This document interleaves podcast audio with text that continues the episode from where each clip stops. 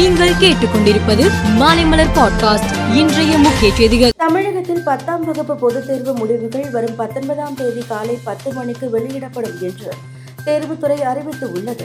பதினொன்றாம் வகுப்பு தேர்வு முடிவுகளும் அதே நாளில் பிற்பகல் இரண்டு மணிக்கு வெளியிடப்படும் என அறிவிக்கப்பட்டுள்ளது. கள்ள சாராயம் அருந்தியதால் பாதிக்கப்பட்டு சிகிச்சை பெற்று வருபவர்களை முதலமைச்சர் மு க ஸ்டாலின் நேரில் சென்று சந்தித்து நலம் விசாரித்தார்.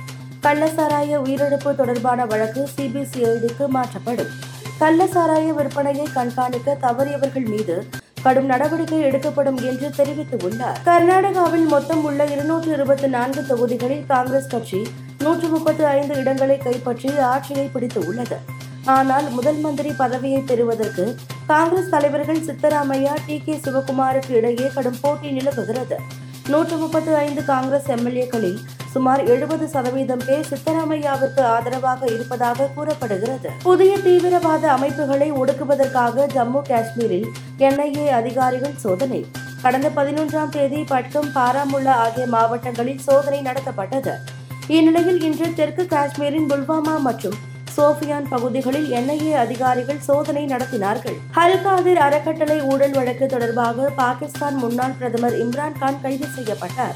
இந்த வழக்கில் இஸ்லாமாபாத் ஹைகோர்ட் அவருக்கு முன்ஜாமீன் வழங்கி வரும் பதினேழாம் தேதி வரை வேறு எந்த வழக்கிலும் இம்ரான் கானை கைது செய்யக்கூடாது என்று கோர்ட் உத்தரவிட்டது. முன்ஜாமீன் கிடைத்த நிலையில் இம்ரான் கான் லாகூரில் உள்ள தனது இல்லத்திற்கு திரும்பினார்.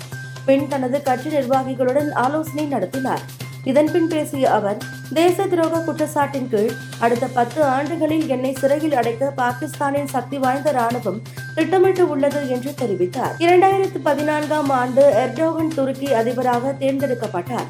அன்று முதல் பிரதமர் அதிபர் என இருபது ஆண்டுகளாக எர்டோகன் துருக்கியில் ஆட்சி செய்து வருகிறார். பணவீக்கம் நிலநடுக்கம் என்று தொடர் பிரச்சனைகளின் போது போதுமான மீட்பு நடவடிக்கை எடுக்காததால் ஐம்பதாயிரம் பேர் உயிரிழந்தனர்.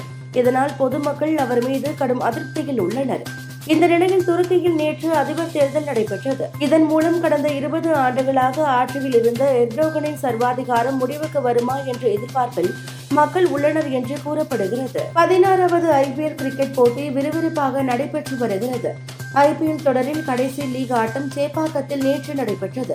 இதையொட்டி போட்டி முடிந்த பின் சென்னை சூப்பர் கிங்ஸ் அணியினர் மைதானத்தில் திரண்டிருந்த ரசிகர்களுக்கு நன்றி தெரிவித்தனர். பின் கொல்கத்தா வீரர்கள் ரிங்கு சிங் வருண் சக்கரவர்த்தி தங்களது அணி சட்டையை கொண்டு வந்து டோனியிடம் ஆட்டோகிராஃப் பெற்றனர். இது தொடர்பான வீடியோ வைரலாகி வருகிறது. மேலும் செய்திகளுக்கு மாலைமலர் பாட்காஸ்டை பாருங்கள்.